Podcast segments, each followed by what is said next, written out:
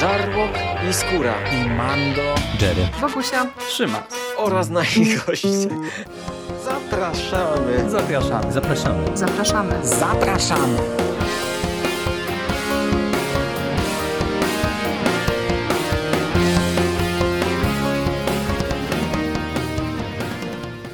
Witamy Was wszystkich bardzo serdecznie w kolejnym odcinku konglomeratu podcastowego. Z tej strony Michał Rakowicz, czyli Jerry i jest ze mną dzisiaj Rafał Sitwiński, czyli Sik. Czołem Siku. Cześć Jerry, dobry wieczór, dzień dobry, słuchaczki i słuchacze. Spotykamy się, aby dzisiaj porozmawiać trochę o podcastach, o audycjach podcastowych. W sumie ja nawet nie przemyślałem tego, czy to będzie kolejny odcinek moich podcastów, czy jak to poleci, ale to jest w sumie nieistotne. My tutaj dosyć regularnie z Sikiem się spotykamy właśnie, aby Wam polecić różnego rodzaju podcastowe słuchowiska, e, audycje, e, rozmawialiśmy o Wasteland, Wastelanders, e, rozmawialiśmy o Batmanie. Będziemy rozmawiali o Wastelanders jeszcze i będziemy rozmawiali jeszcze o Batmanie. tak, dok dokładnie tak. A dzisiaj postanowiliśmy zrobić dla Was taką przekrojówkę, gdzie nie będziemy się zagłębiać w jakieś takie szczegóły fabularne, tylko postaramy się w krótkich żołnierskich słowach opowiedzieć Wam o trzech e, słuchowiskach, audycjach, podcastach e, i to będą trzy e, słuchowiska fabularne i jeden reportaż, który sobie zostawimy na koniec. I zaczynając od razu, czy przechodząc do rzeczy, na pierwszy rzut bierzemy Ghost Tape. Jest to ośmiodcinkowe słuchowisko, które no, emitowane już było jakiś czas temu, bo chyba ono debiutowało w 2022 roku. Jest to słuchowisko, które... Nawet wcześniej chyba, w 2020. No tak, w 2020 roku, tak, dzięki, dzięki za poprawkę. Widzisz, mam, no, mam notatki, ale oczy nie te, już e, nie na tą datę spojrzałem. I jest to słuchowisko wyprodu wyprodukowane przez e, Q-Code Media. E, to jest firma, która się dzieje dosyć mocno w audio rzeczach. Mhm. Ja o kilku słuchowiskach od nich pisałem na fanpage'u, bo oni też zrobili chociażby Blackout i taką antologię Bad Vibes, które też przesłuchałem. I to jest podcast, który jest dostępny przez e, różne apki podcastowe i przez to, że to jest to Q-Code Media, oni mają taką formułę, że e, w trakcie e, poszczególnych odcinków mamy reklamy. To przy niektórych mhm. tych amerykańskich podcastach się zdarza. No, to, to Ale generalnie reklamują swoje inne podcasty też. To, to nie jest tak, że tam reklamują pieluchy, nie? Tylko tam dosyć często są inne audycje reklamowane, z tego co ja pamiętam. Ja od nich słuchałem Boraski, e, która jest całkiem, całkiem fajnym takim thrillerem z ciekawym twistem w pewnym momencie, bo trochę się zapowiadał może nawet i horror, a, a że jednak może thriller to jest, ale mam całkiem pozytywne wrażenia, jeżeli chodzi o tę firmę. Ja też, ja też. Ja szczególnie ten Blackout y, bardzo dobrze y, oceniam. To były dwa sezony i to było naprawdę fajne, ciekawe post-apo. Tam Rami Malek, o ile dobrze tak. kojarzę, bo sobie po twojej rekomendacji dodałem do, mhm. do, to, do listy i tam Rami Malek chyba główną rolę odtwarza, tak? Dobrze tak, mówię, nie? Tak, tak, tak. Dobrze, dobrze Oni mają jeszcze jakiś bardzo fajny, czy tak mi się wydaje, e, science fiction z Brianem Coxem w roli głównej. Prom Now chyba się nazywa. E, wiesz to, ja mam kilka jeszcze ich audycji e, tak naprawdę na radarze, tym bardziej, że przez to, że mam polubione to Ghost Tape, to mi też tam czasem polecanki wpadają i między innymi tam oni chyba jakiś nowy horror teraz wypuścili o wampirach, mm, który też sobie gdzieś tam dodałem na listę do, do sprawdzenia. No także to jest na pewno firma, która się zna na rzeczy. Fishburnem? E, nie. Profeps, nie, nie, nie. Wiesz co, to, to jest e, coś innego. Tam jest chyba tak, że e, to jest taki ala kryminał, horror, gdzie e, sąsiadką okazuje się wampir, czy wampirzyca. Zaraz... Wiem, wiem co to jest. How to win friends and disappear people. To o, będzie to. dokładnie tak. To jest też to. Mam to, to jest to. Też mam to dodane. Też mam to dodane. Tylko yy, tutaj z, z, z tych opisów to wynikało, że to jest też komedia i tak sobie na razie to zrzuciłem trochę niżej Ale, ale dobra, dobrze wiedzieć. Bo oni mają jeszcze jeden właśnie taki z zeszłego roku z Lorenzem Fishburnem i też, też e, właśnie to, to Prophecy. I, I jakoś sobie to też wysoko wrzuciłem. Tam Daniel Day Kim e, z Losta jest więc całkiem fajna obsada. No to patrz, to, to tego chyba nawet nie wyłapałem, to muszę sobie z kolei ja dopisać. Mm, no a tutaj y, za scenariusz odpowiada Aaron Eli Colate, y, czyli to jest postać, którą fani Lokentki serialowego mogą kojarzyć, bo y, tam też jakieś kredyty występowały i również odpowiada za Ghost Tape Nia Da Costa, którą chyba najlepiej można kojarzyć z Candymana. Tak, to jest scenarzystka Candymana, dokładnie. I cóż, przybliżyłbyś może pokrótce fabułę Ghost Tape'u? To jest o tyle ciekawe, że cała fabuła dzieje się wokół ar armii, e, wokół bazy wojskowej. Mamy główną bohaterkę, Tessę Dixon, która gdzieś tam w, na zadupiu Teksasu jest w bazie wojskowej i przechodzi przez jakieś tam, przez jakieś tam szkolenie, ale jednocześnie przechodzi przez e, jakąś silną psychologiczną traumę i ona trafia na pewnego rodzaju kasetę magnetofonową, żeby była jasność. Mamy tutaj mowę o kasecie magnetofonowej audio, e, którą jej dziadek zatytułował, dziadek, który zresztą był w Wietnamie, e, zatytułował Ghost Tape i ona ją odtwarza i uwalnia, no właśnie co, uwalnia pewnego rodzaju lawinę nieszczęść, która spada na, je, na nią i na jej rodzinę. Mhm. Tak chyba w takim wielkim skrócie to można ująć. Jest to historia po części jej, po części jej ojca i mamy, no właśnie to, co powiedziałem, Wietnam, czyli jakieś takie reminiscencje tego, co, co jej dziadek doświadczał w Wietnamie i, i czego był świadkiem. E, gdzieś to wszystko jest zamieszana jej instruktorka Eliza, która jest żoną jej przełożonego i, i, i oni chyba też są w jakiś sposób to zamieszani. Także mm, no jest to taka historia o, o duchu, no najłatwiej powiedzieć, o duchu z kasety, tak jak zresztą tytuł mówi. Który no nie tylko straszy, tylko też właśnie e, sprowadza jakąś tam lawinę nieszczęścia, jak powiedziałem na, na Tessę i na, na jej bliskich. No to ja ci powiem, że y, to co mi się spodobało, poza jakby samą, samą historią i to jak ona jest podana, to właśnie kwestia formalna, y, jak to jest zrealizowane, bo my początkowo poznajemy Tessę Dixon, kiedy ona zeznaje y, przed jakimś lekarzem, psychiatrą, no bo... Przed, przed panem Oskarem, doktor Oskar chyba. Tak, tam, tak. I, I tam jest sytuacja taka, że ona jest oskarżona o morderstwo i ona się wypiera, że, że to nie ona, tylko że to właśnie w pewien sposób ta, ta taśma za to odpowiada. I my najpierw e, dosłownie śledzimy jej zeznania i, i poprzez jej zeznania e, historię z przeszłości, a stopniowo e, jakby akcja się posuwa z jednej strony do przodu. Suma summarum opuszczamy te, te kraty więzienne i coś się dzieje do przodu, a z drugiej strony właśnie mamy te wszystkie kwestie z przeszłości, no bo to jest taka rodzina, jak to w Stanach Zjednoczonych czasem bywa w armii z pokolenia na pokolenie. E, gdzie dziadek był w armii, ojciec e, był w armii, teraz ona jest w armii.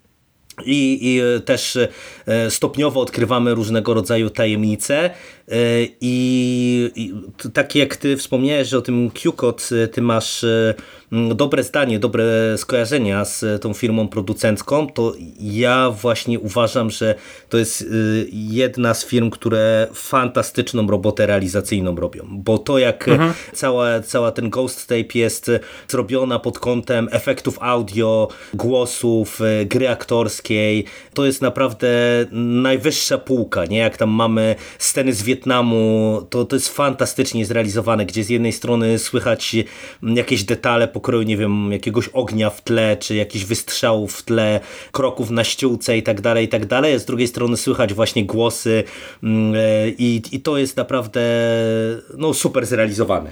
A jak tobie to siadło? Bo sięgnąłeś w sumie z mojego polecenia i, tak. i jesteś zadowolony e, po, po seansie tego słuchowiska? Tak, wiesz co, ja lubię Wietnam. Dla mnie Wietnam jest e, fajnym punktem wyjścia do opowiadania wielu historii. Jeden z moich ulubionych horrorów Rabina Jakubowa. Mm -hmm. Też tak zaczyna właśnie mm, w Wietnamie I mimo, że ja samej wojny, samych filmów wojennych niekoniecznie jakoś tam często, do, często do nich sięgam, to sam Wietnam właśnie w jakichś horrorach, gdzie tam mamy jakiegoś weterana z Wietnamu, który gdzieś tam walczy ze swoją traumą, czy, czy, mm, czy chociażby tutaj że mamy jakieś takie y, wierzenia z tamtych regionów, no to mnie bardzo się dają i wiesz, tutaj po pierwsze jest to tematyka, która, która po prostu jest gdzieś tam mi bliska, a druga rzecz, aczkolwiek nie jestem żadnym znawcą i tylko po prostu lubię, nie? To nie jest mhm. tak, że w jakiejś miałem jakąś wielką zajawkę, ale mm, zawsze gdy no nie będę oszukiwał, no zawsze gdy jestem na jakimś tam pokazie wideo z Dawida Gryzy, to bardzo często mamy właśnie film e, z lat 80., gdzie e, ten Wietnam jest poruszany i to tak, wiesz, to tak e, metoda skapywania, nie? Jeden, drugi, czwarty film i, i nagle zaczyna się to interesować. Druga rzecz, że tutaj jest fajna obsada. Tessę gra Kirsey Clemons. Mhm. To jest dziewczyna, którą ja widziałem w bardzo fajnym horrorze od Blumhouse'a Sweetheart. Tak, pamiętam chyba w Fantasmagierii o niej, kiedy o tym horrorze kiedyś opowiadałaś z tego, co kojarzę. Tak, tak, tak, tak. To jest y, historia dziewczyny, która trafia na, mm, na bezludną wyspę i na tej bezludnej wyspie jest oprócz niej też potwór, a poza tym jej ojca gra Billy Duke. No tutaj to jest aktor, którego no, trudno nie, nie lubić, bo grał w takich rzeczach jak Komando czy Predator i każdy, kto tam gdzieś się wychował na kinie klasy B, to od razu pozna jego głos. E, Billy Duke, no nie jest to, jakaś wielka rola, ale też, też miło było go usłyszeć. Jest ta, ta gra aktorska tych wszystkich e, bohaterów jest naprawdę no, chyba na, naprawdę na jednym z najwyższych poziomów. Tutaj to się tak ma wrażenie, czasami jakby się właśnie um, słuchało filmu, gdzieś mhm. tam wiesz, y, po prostu jest wyłączone wideo i mamy samo audio, tak jak powiedziałeś, bardzo wysoki walor ten, ten techniczny jest tutaj, masa, masa takich y, bajerów, dźwięków, podkładów. Także wiesz, mnie to chwyciło, ja to chyba w dwa dni przesłuchałem, bo początkowo gdzieś tam się do tego zbierałem i ci mówiłem, a zaraz włączę do, do Ghost Tape, zaraz włączę Ghost Tape i chyba to poszło albo w, w dwa dni, albo w, nawet może w jeden. tak po prostu przeleciało, kiedy sobie gdzieś tam leżałem e, i, i, i, i i po prostu miałem wolny wieczór i miałem ochotę czegoś posłuchać i to tak zostało.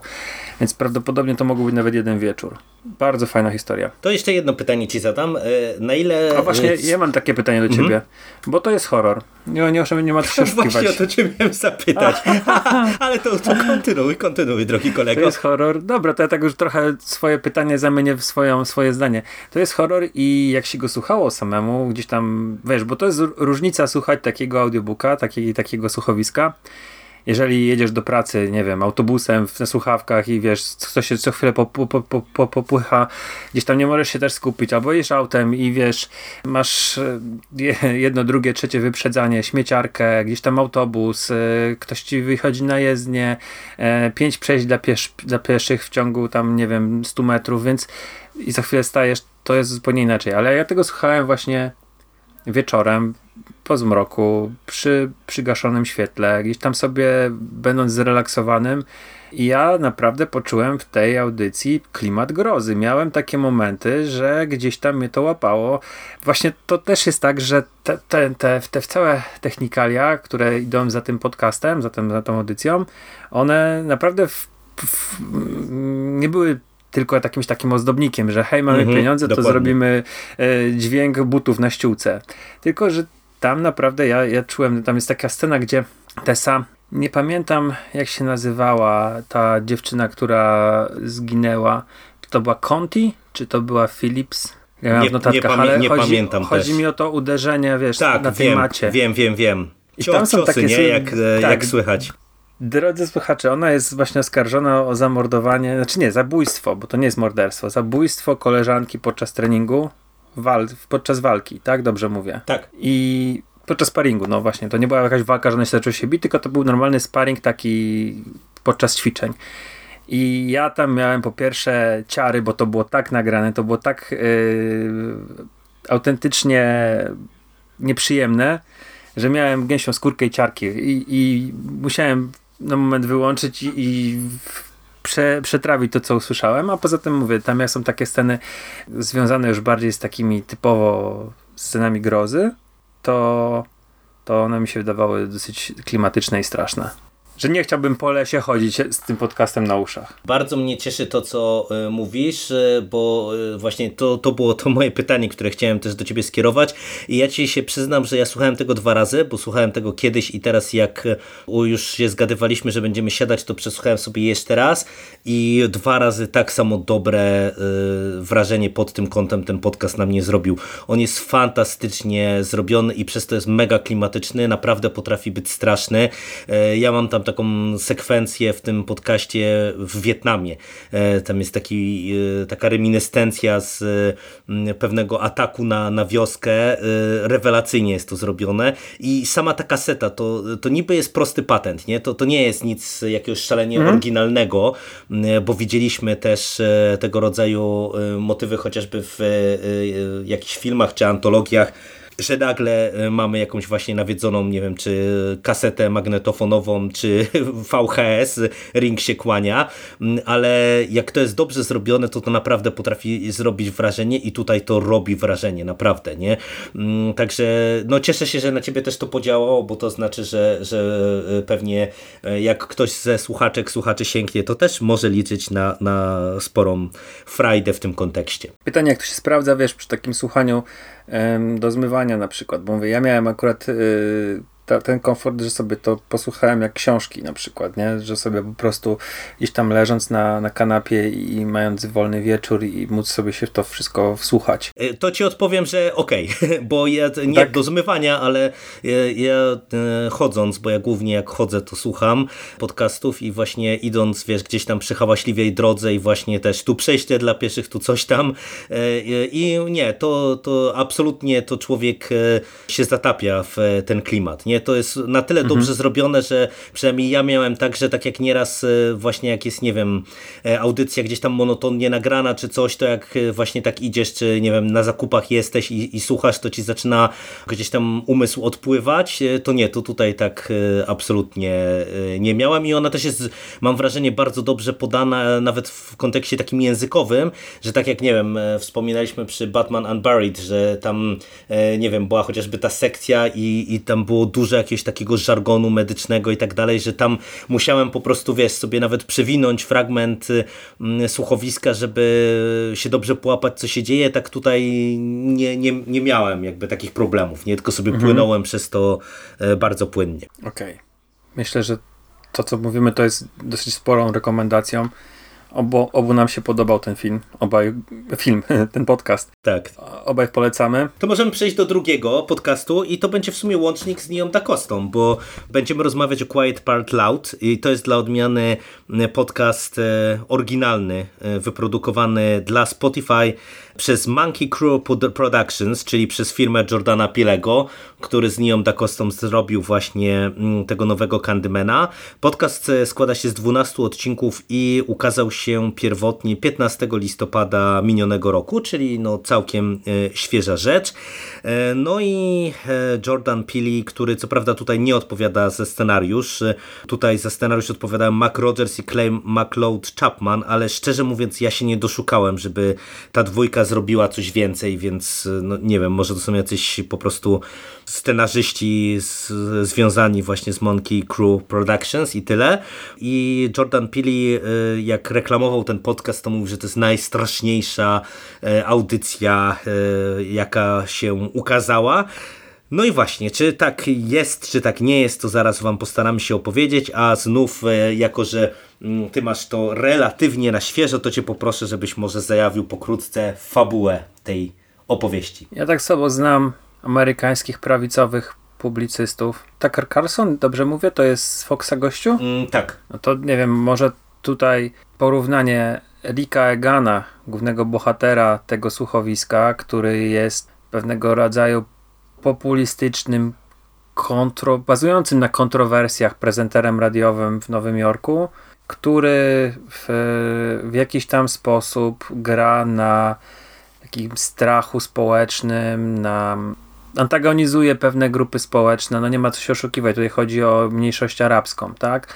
Bo to mówimy o, o takiej nagonce, którą on tworzy na po, po 11 września, ale dobrze to kojarzę, tak, prawda? Tak, tak, tak, dokładnie. Mhm. On już po 11 września tworzy taką w, w jakiś tam sposób nagonkę. Teraz w momencie, kiedy to się dzieje, kiedy dzieje się akcja, y, ta właściwa tego, tego, tej, tego słuchowiska, no to on tworzy jakiegoś rodzaju nagonkę na migrantów na, na południowej granicy. Ale do czego zmierzam? No on zostaje wyrzucony z radia i w jakiś tam sposób dziwny, jakby to ładnie ująć, e, zostaje podpuszczony przez jakąś właśnie jak to powiedzieć? Zostaje podpuszczony przez jakąś dziwną siłę i która, która żywi się na strachu? Mogę tak powiedzieć? Myślę, że tak. Myślę, że to jest dobrze, dobrze ujęte. I to, to w zasadzie go wrzuca w sprawę z przeszłości właśnie, nie? Tak, zaczyna taką fajną, to jest nawet fajnie pokazane, przedstawione, nie pokazane, przedstawiona taka, taka trochę detektywistyczna praca, gdzie on gdzieś jakieś tam stare nagranie ma, które oddaje swojemu dawnemu znajomemu z radia, który przeprowadza jakiś tam skan tego, gdzieś tam coś wyłapuje, cofa się do, do, do historii dzieciaków, które za, zniknęły właśnie po tej, po tej jednej z jego nagonek na mniejszość mm, arabską, bo tam znika w New Jersey, dobrze mówię? Czy to, to było New Jersey? Chyba tak. tak. W New Jersey mhm. znika trójka chłopaków i nagle się okazuje, że po latach jeden z nich e, wrócił. Mm, jego, siostra tego chłopaka zaginionego teraz działa w jakiejś takiej organizacji na rzecz polepszenia mm, statusu osób wyznawców islamu i, i, i, gdzieś tam się te ich, ich losy prze, prze, zaczynają przeplatać, ale generalnie no to mamy tutaj horror, gdzie mamy jakąś siłę na początku niezidentyfikowaną, która czerpie, czerpie swoją moc właśnie z jakiegoś rodzaju agresji powodowanej strachem, karmi się tym wszystkim i wypatruje sobie w Riku Eganie, w tym naszym prezenterze, kogoś, kto, kto jest, sprzyja jej planom. O, może tak najlepiej ująć to. Ja mam nadzieję, że za dużo nie zdradziłem, bo to jest ciężko powiedzieć. On zaczyna prowadzić śledztwo, no ale do, to, to śledztwo, tak jakby ogólnikami mówić, no to, to tak trochę się, to, to trochę niejasne by było, bo on zaczyna prowadzić śledztwo, no ale właściwie na czyje zlecenie i tak dalej, więc coś tam mu pewne rzeczy podrzuca i... Tak, ale to myślę, że, że tutaj to nie jest żadna jest, organizacja, e, to nie jest żadna osoba. W miarę, w miarę jasne i w miarę czytelne i tutaj warto tylko e, dodać, myślę to, że mm, ta forma słuchowiska w teorii, bo ja akurat uważam, że to wypada dosyć dyskusyjnie, jest o tyle istotna, że ta, ta siła jest związana właśnie z dźwiękiem. To, że e, ona wybiera sobie Rika Egana jest związane z między innymi z jego głosem i, I to jest e, coś, co ma potęgować napięcie w nas, e, słuchaczach, no bo mm, mamy obcować e, z czymś, co właśnie się mm, no, no, może już nie będę się zagłębiał, jak działa dokładnie, ale jest związane właśnie z dźwiękiem, z głosem, ze słuchaniem, mm, co jest istotne i ja miałem skojarzenia, ty mówisz o ta, Takerze Carlsonie, ja miałem skojarzenia z Alexem Jonesem jeszcze. Alex Jones, tak, masz rację, Alex Jones, zapomniałem o tym najlepiej o nim zapomnieć już w ogóle, ale rzeczywiście ale tak. No, no, no, ni, niestety y, jeszcze się nie da i, i to jest faktycznie dobry trop, ale ja ci powiem, że no, jestem ciekaw, y, co, co, jak ty oceniasz y, tę audycję, dlatego że ja uważam, że to jest ciekawa historia, ale wydaje mi się, że tutaj czuć bardzo mocno to, że to jest debiut Monkey Crew Productions jako firmy produkującej słuchowisko i mi to mocno przeszkadzało. W tym sensie, że ja miałem poczucie, że to jest historia robiona przez ludzi, którzy nie rozumieją e, jak funkcjonuje podcast, jak funkcjonuje słuchowisko i to powodowało, że y, pomimo tego, że jakość produkcyjna też jest, y, ta wartość produkcyjna jest dosyć wysoka, to ja się gubiłem, kto mówi w danej sytuacji.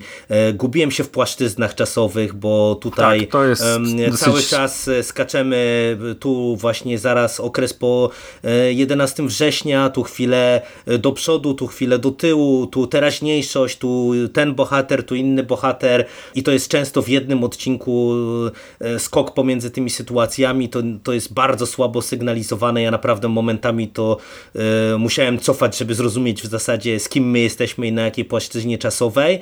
Te głosy też z jednej strony Rick Egan to jest bardzo charakterystyczny głos tutaj e, aktora dobrali. Tracy Letts podkłada mu mhm. głos, wciela się w Ricka Egana.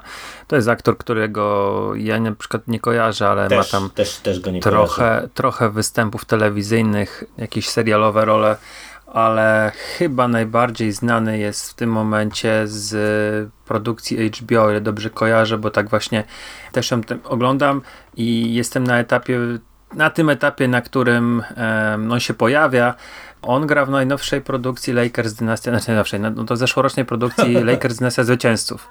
To jest historia Showtime Lakers, czyli czasów, gdzie do, do, do Los Angeles Los Angeles Lakers wybierają Magica Johnsona i on gra postać Jacka McKinneya, który e, jest chyba właśnie w czwartym albo piątym odcinku zostaje wybrany na trenera Lakers i on właśnie tam wprowadza ich w nowy, no, no, nową jakość i tak jakby wprowadza w tą drużynę. No i, i wiesz, ja pod tym kątem miałem sporo problemów, bo tutaj też są bardzo klimatyczne sceny, bardzo niepokojące. Początkowo jest tak prowadzone, że my kompletnie nie wiemy do czego to zmierza, a wchodzimy na bardzo wysoką skalę te, tego zagrożenia i, i to y, robi momentami wrażenie, ale właśnie no, mi ta realizacja mocno przeszkadzała, żeby tę historię chłonąć. Jak ty to oceniasz? A zadam ci pytanie jeszcze najpierw. Zadam ci pytanie mhm. najpierw. Jak, jak, czy miałeś problem z Rickiem Meganem? Bo jednak y, główny bohater jest draniem, nie, nie oszukujmy się, jest, jest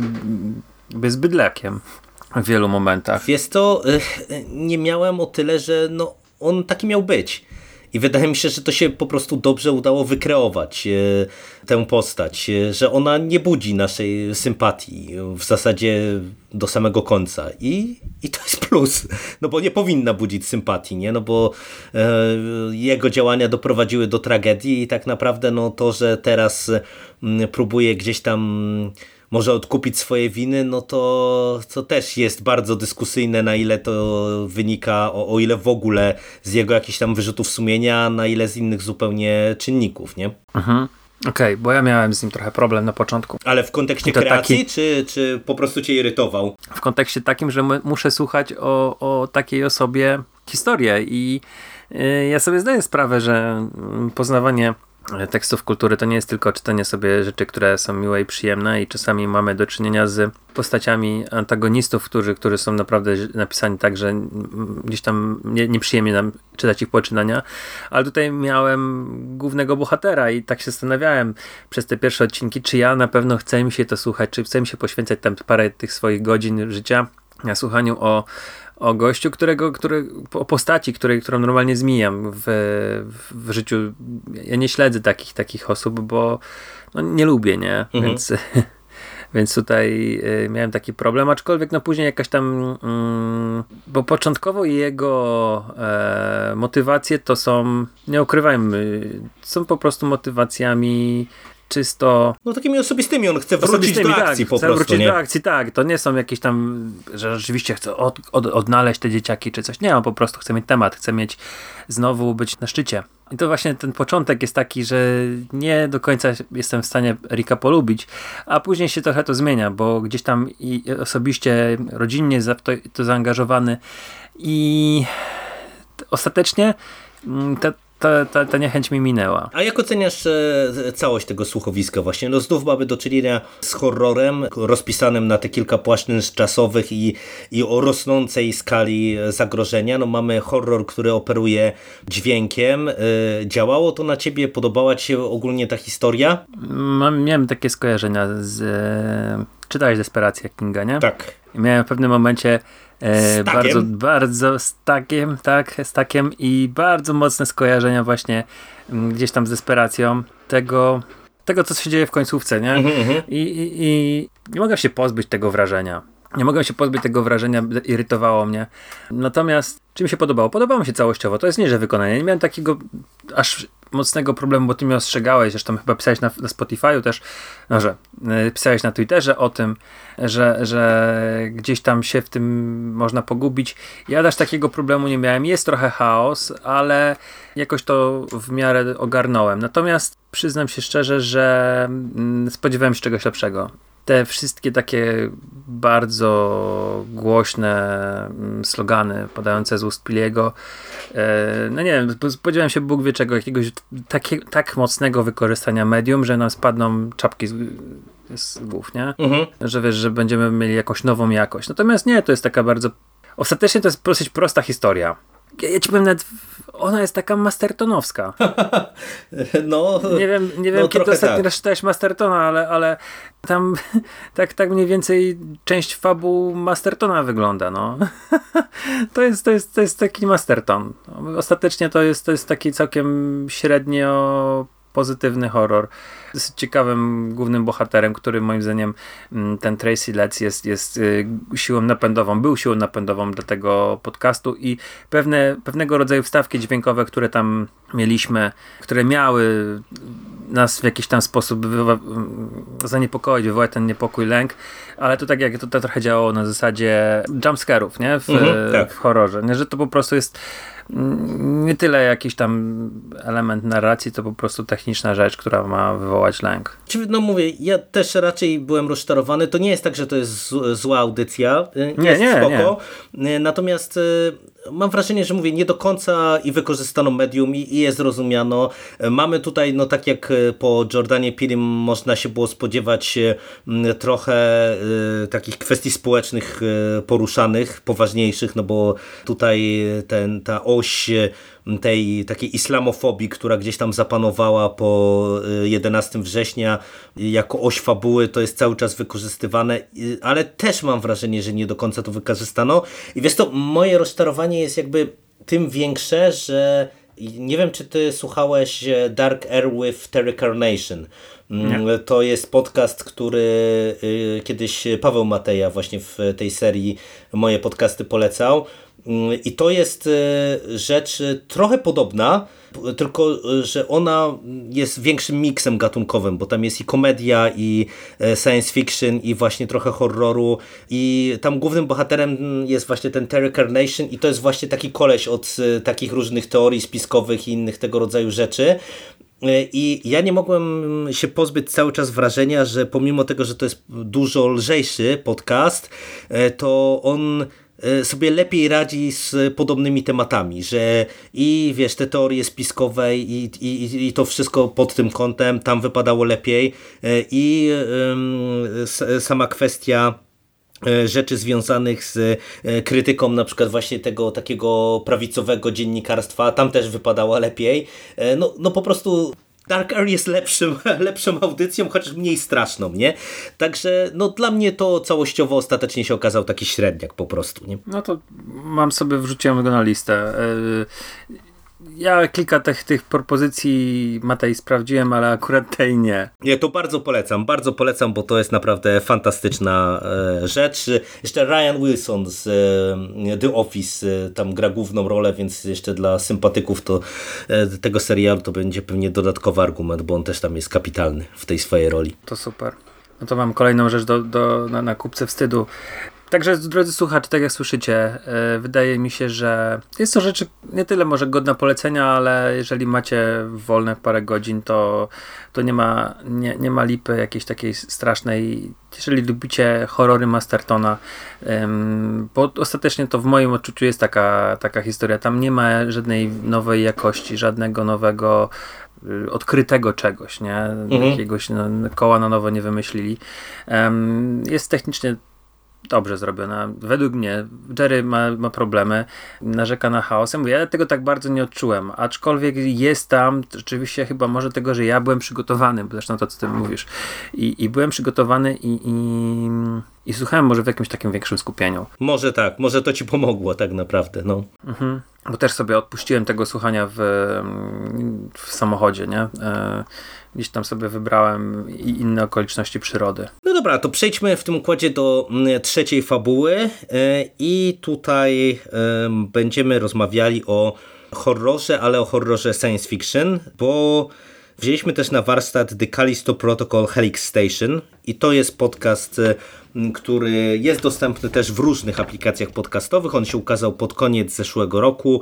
Ma sześć odcinków i to jest słuchowisko stworzone przez Striking Distance e, Studios, które stworzyło grę The Callisto Protocol.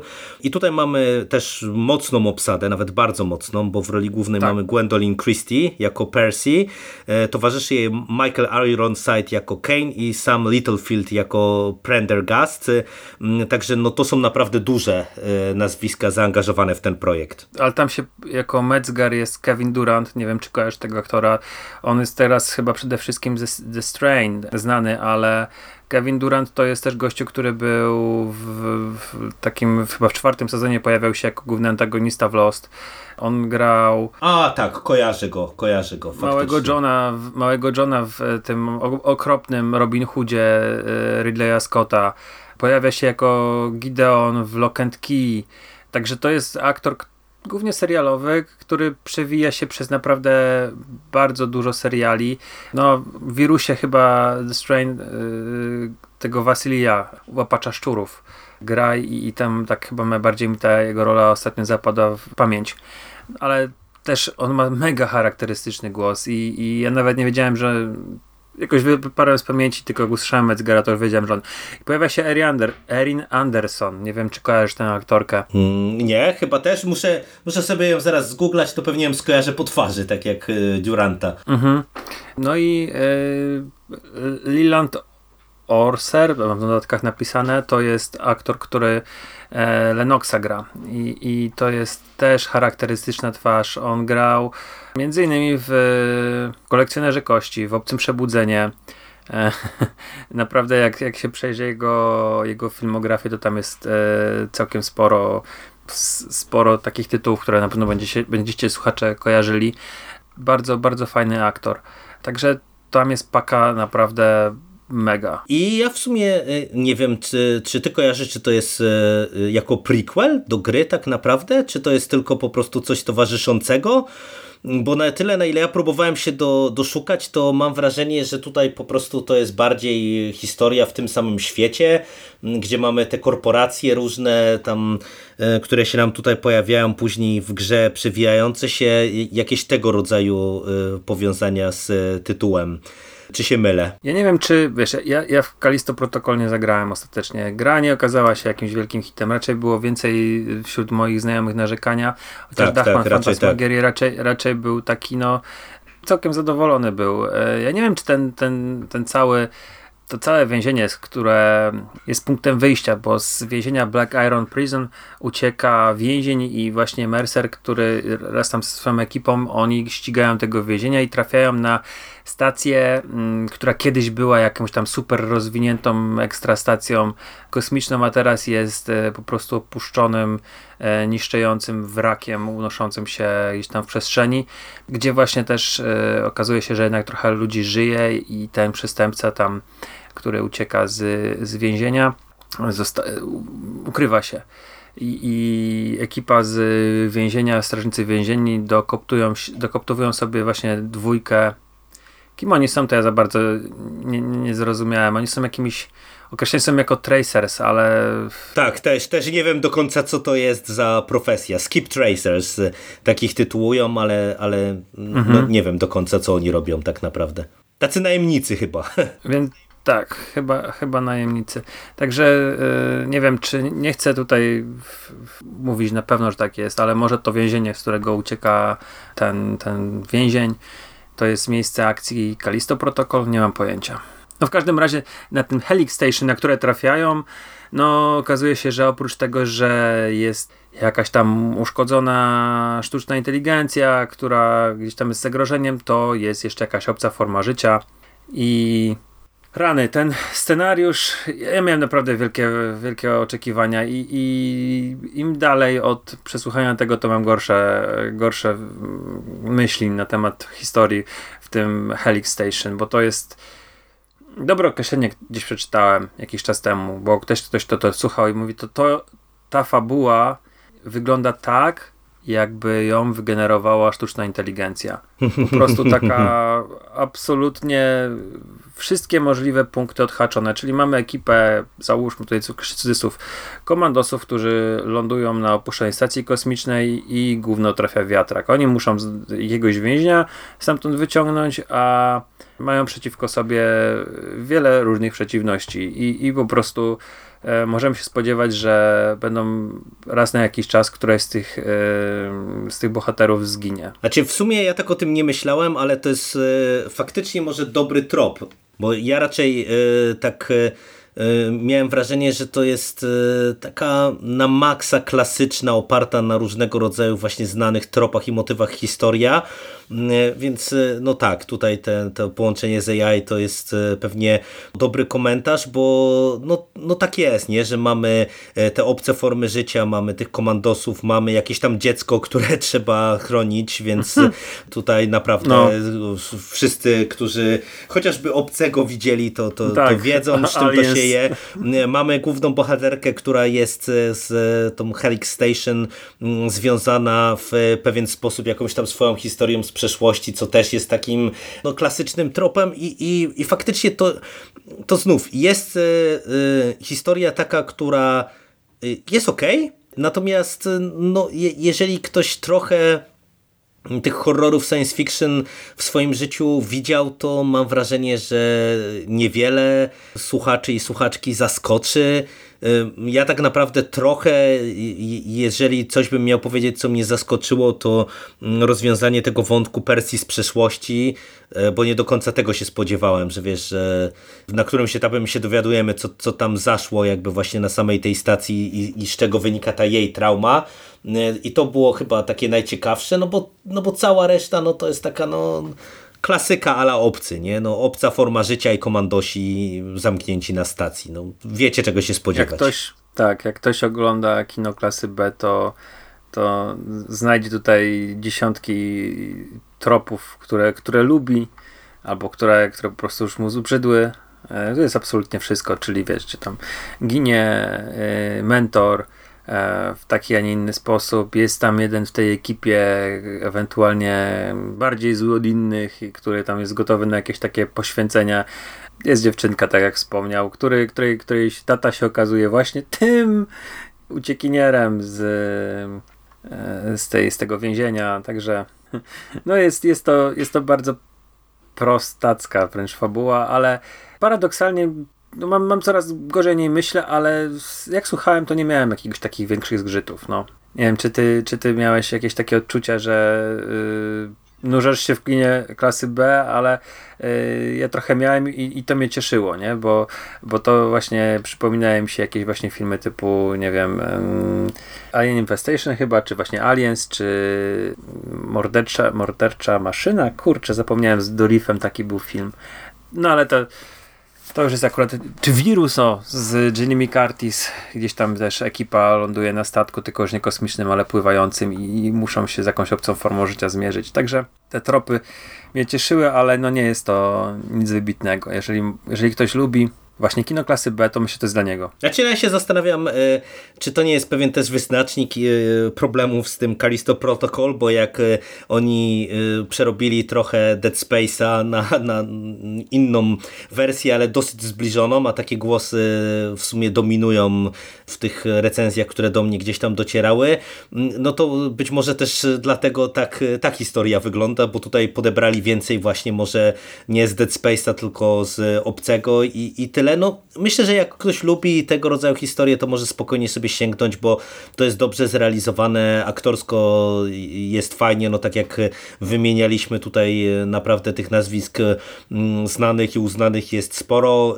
y, realizacyjnie to jest też dobrze mhm. zrobione, więc no mówię, tutaj to, to jest spoko rzecz. Może masz dobry trop, bo może właśnie lore gry Kalisto Protocol nie jest na tyle rozbudowany i tyle interesujący, um, jakiś nowatorski, że było co tam wsadzić. Druga rzecz, że ja w podobnym okresie, jak to się pojawiło, to słuchałem um, audiobooka też w formie bardzo dużego e, słuchowiska. Ja ci zresztą chyba gdzieś tam polecałem. Te obcy, tak? Alien Out of the Shadows, tak. Mhm. To jest To jest z 2014 roku powieść Tima Libona, który opowiada historię Ellen Ripley, tak? Czyli e, mamy taką jakby bezpośrednią i całkiem dobrą kontynuację Obcego.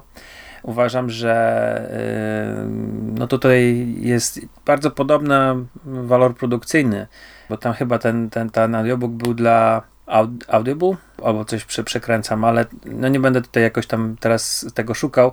Natomiast no, fabularnie jest to, jest to tyle ciekawsze, że sam, sam świat Aliena i, i tych androidów, i tych korporacji i tych wszystkich e, rzeczy związanych z mm, kolonistami, z jakimiś tam wydobywczymi mm, statkami, no to jest, jest rozbudowany i, i jest oryginalny też, nie? Tak jest był powiedzmy pierwszy. Mhm. Przynajmniej w mainstreamie był pierwszy, takim, który się przebił do mainstreamu. Pewnie gdzieś tam były inne space, space opery e, eksplorujące podobną tematykę i to wypadało zdecydowanie lepiej niż Kalisto. Fajnie, no, fajnie mi się tego słuchało. No ja mam to na liście do posłuchania, także, e, także na pewno właśnie po, po tej twojej polecajce też się mm, za to zabiorę. No, no tak jak słyszycie, no można, ale nie trzeba. No jeżeli wam się gra spodobała, to myślę, że to spokojnie możecie po Herrick Station y, sięgnąć, albo jeżeli lubicie takie klimaty, a jeżeli nie, to, to też y, niewiele stracicie, jeżeli y, nie posłuchacie. Jasne. No i mamy,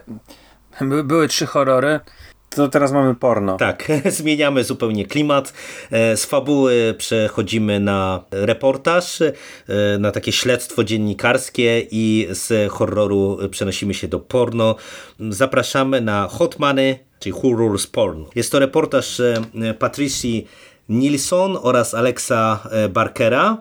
Patricia to jest dziennikarka The Financial Times i to jest audycja zrealizowana właśnie przez Financial Times i przez e, Pushkin Industries. To jest e, jakaś firma zajmująca się właśnie produkcją audio. Mm, I e, ten podcast ukazał się w lipcu 2022 roku.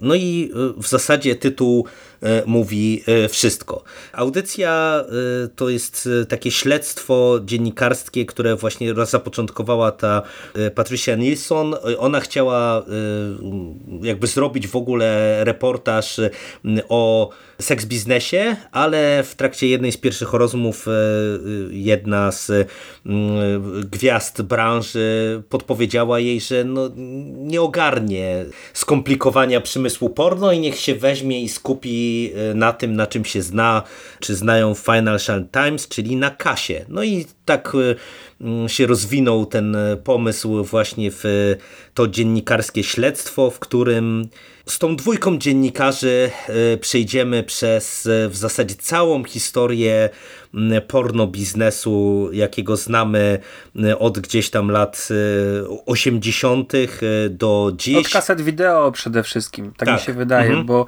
bo tutaj nie, nie ma tematyki jakichś tam kin i tego typu, tylko właśnie już mamy ten, ten biznes, gdzie mamy wytwórnie, które robią dla wideo i DVD, nie? Od tego zaczynają. Tak, jakby. tak, tak. No i, i, właśnie e, cała ta audycja ma odpowiedzieć na pytanie, kto w zasadzie stoi za tymi potentatami seks biznesu, e, jak Pornhub i inne głośne mm, firmy. No bo tak jak ty, Siku, wspominasz, my zaczynamy od e, kaset wideo, ale tak naprawdę mm, jeżeli się zastanawiacie, dlaczego was to może zainteresować, to E, oczywiście magnesem jest porno, ale to jest tak naprawdę bardzo ciekawy podcast, mam wrażenie, dla wszystkich, ze względu na to, że my idziemy właśnie przez historię i mamy pokazane czarno na białym, jak seks biznes wpływa na niemalże na życie nas wszystkich, nie? Bo tutaj mamy tak. różne kwestie. Mamy raczkowanie internetu, seks kamerki, prawa Stream, autorskie, właśnie, e, streamowanie. streaming istnieje i tak, Twitch tak, istnieje tak, tylko tak. dlatego, że ludzie chcieli oglądać rozbijające się kobiety. Tak, tak. Dokładnie, dokładnie. Przed kamerkami, ale tak, to jest zadziwiająco fajny dokument, który pokazuje, jak bardzo branża elektroniczna, taka nowe technologie były, szły ręka w rękę albo nawet były w jakiś sposób e, motywowane przez branżę porno, czyli te wszystkie, no, nie oszukujmy się, płatności różnego rodzaju, czy w ogóle dla mnie jest ten siódmy odcinek OnlyFans. Ja, mhm. ja nie byłem specjalnie... Mm, zaznajomiony, to znaczy tak wiesz, gdzieś tam mi się wybijało, że pandemia spowodowała, że OnlyFans jakieś tam gigantyczne pieniądze ludzi, ludziom kupują tam, dziewczynom kupują tam samochody, ale ja za bardzo nie wiedziałem, co to jest to OnlyFans, w sensie nie miałem takiej potrzeby, żeby wchodzić na serwis, bo nikt z, z ludzi, których ja tam słuchałem, to co na przykład na Patronite'ach albo po Patreonach, więc nigdy nie widziałem, żeby ktoś tam, już wiem czemu, ludzi, których obserwuję, nie ma na OnlyFans, ale byłem święcie przekonany, że to jest tego typu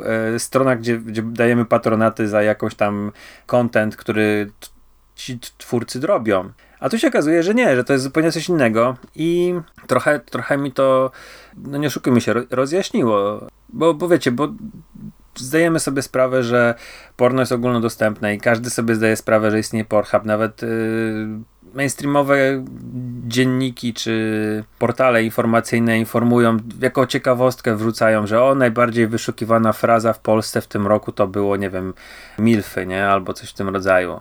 Więc y, zdajemy sobie sprawę z tego i to nie jest żadną nowością. Natomiast y, tutaj jest bardzo dużo takich informacji, które mnie zaskoczyły które po, po wysłuchaniu w ogóle są największą oczywistością się wydają. No tak, to musiało tak być, bo no tak, tak, tak to było, ale ja polecam, my chyba nie będziemy jakoś tam szczególnie omawiali, nie? Tego, tego, tego, tego reportażu. Nie, nie, ja, ja, ja tak naprawdę bym chciał tylko kilka rzeczy wyróżnić, dlaczego mi, mi to e, mhm. tak, tak bardzo siadło, bo raz uważam, że to jest dobrze zrealizowana audycja znów e, e, w oparciu trochę o co innego, bo tutaj mamy sporo wywiadów z różnymi osobami, które na różnym etapie swojego życia, albo teraz, albo w przeszłości z tą branżą pornograficzną były związane i to jest, to jest ciekawe, bo naprawdę tutaj dostajemy mega fajne anegdotki nieraz z tej przyszłości. Jak mamy mm, kobietę, która w zasadzie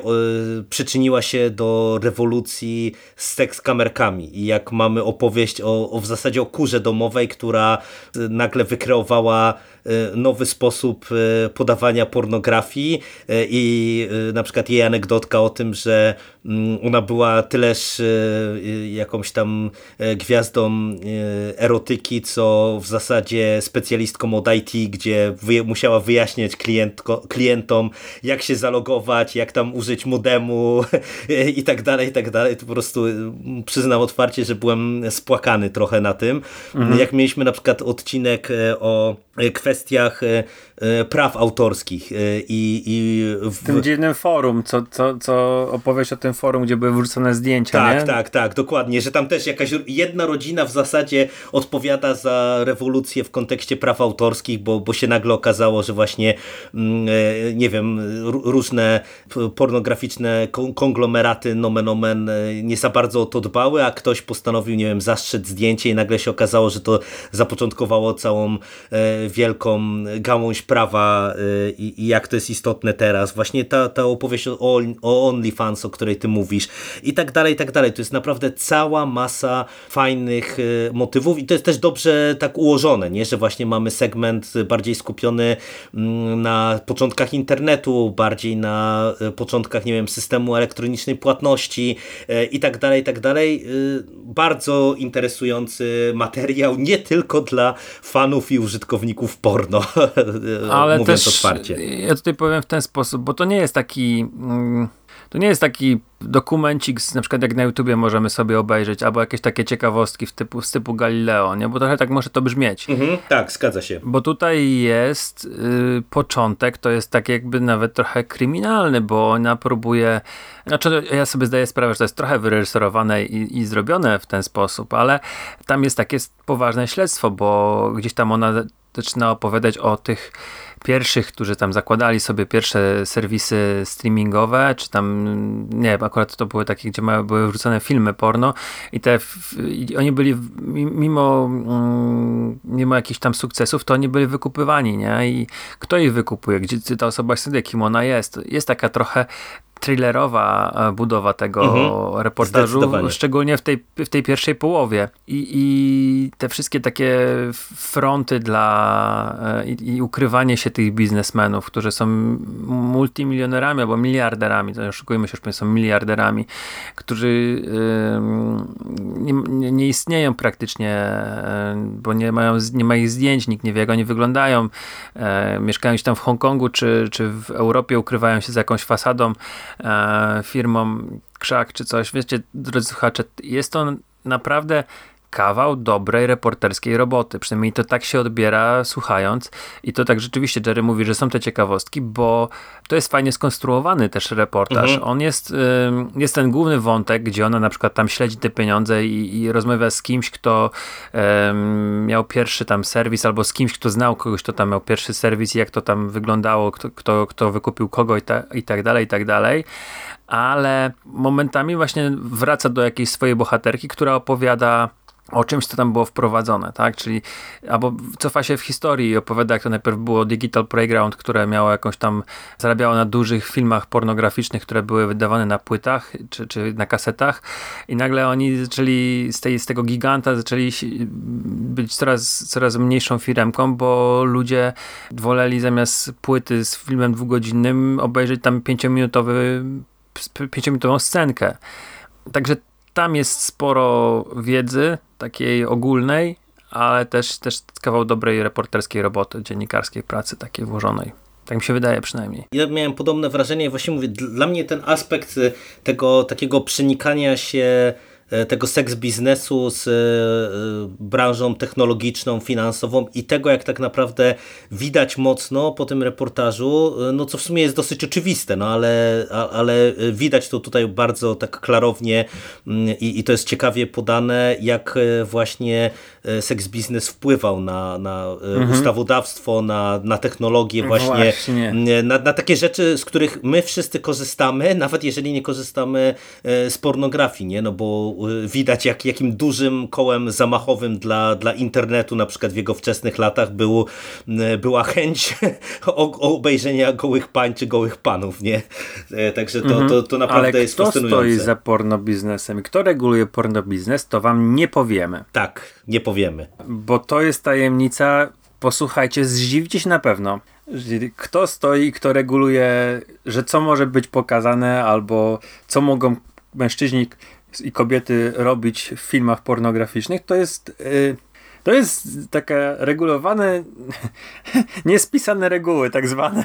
Tak, tak, tak, tak. E, Cenzura, cenzura wiedzą. w XXI wieku, nie? Tak naprawdę, Tak, że wszyscy, wszyscy wiedzą, że, że klapsy można dawać tylko w pupę i to mogą być tylko lekkie tam, bo jeżeli, jeżeli będzie za dużo, to coś się stanie niedobrego dla twórców porno, a kto, to, kto tym zarządza, no to się zdziwilibyście na pewno. My wam tego nie powiemy, musicie sobie posłuchać tego reportażu, chociażby dla tej wiedzy warto. No ja też e, tutaj absolutnie e, polecam. Zaskoczyło mnie to niezmiernie, że to jest tak e, ciekawa, tak dobra audycja. Tak. Ja ci dziękuję serdecznie, bo to jest naprawdę bardzo dobry reportaż. No wciągnął mnie strasznie, nie? I, i, i- nie mogłem się oderwać od niego. No, to się cieszę, że, że I myślę, że trafiłem. myślę, że do niego wrócę. To jest jeszcze też ważne, że myślę, że do niego wrócę. No to cóż, to e, my pomału będziemy kończyć. Wszystkie audycje oczywiście podlinkujemy Wam w poście, więc będziecie e, mogli do nich łatwo e, dotrzeć. Jeżeli się za coś weźmiecie, to się podzielcie wrażeniami. No a my, tak jak Syku wspomniałeś na początku, Pewnie wkrótce postaramy się wrócić do Wastelanders, bo mamy dwa sezony do omówienia tej audycji w plecy, więc wypadałoby faktycznie gdzieś się tam za to zabrać. A za dzisiejszą rozmowę dziękuję Ci bardzo. A tobie również bardzo mi było cię znowu usłyszeć i znowu było mi mi- miło pogadać, bo mieliśmy długą przerwę. Tak, dokładnie. Też, też już się stęskniłem za tymi rozmowami, więc teraz już naprawdę ostrzę sobie zęby właśnie na te kolejne nagrania. I cóż, do usłyszenia w przyszłości w tym układzie. Cześć! Cześć!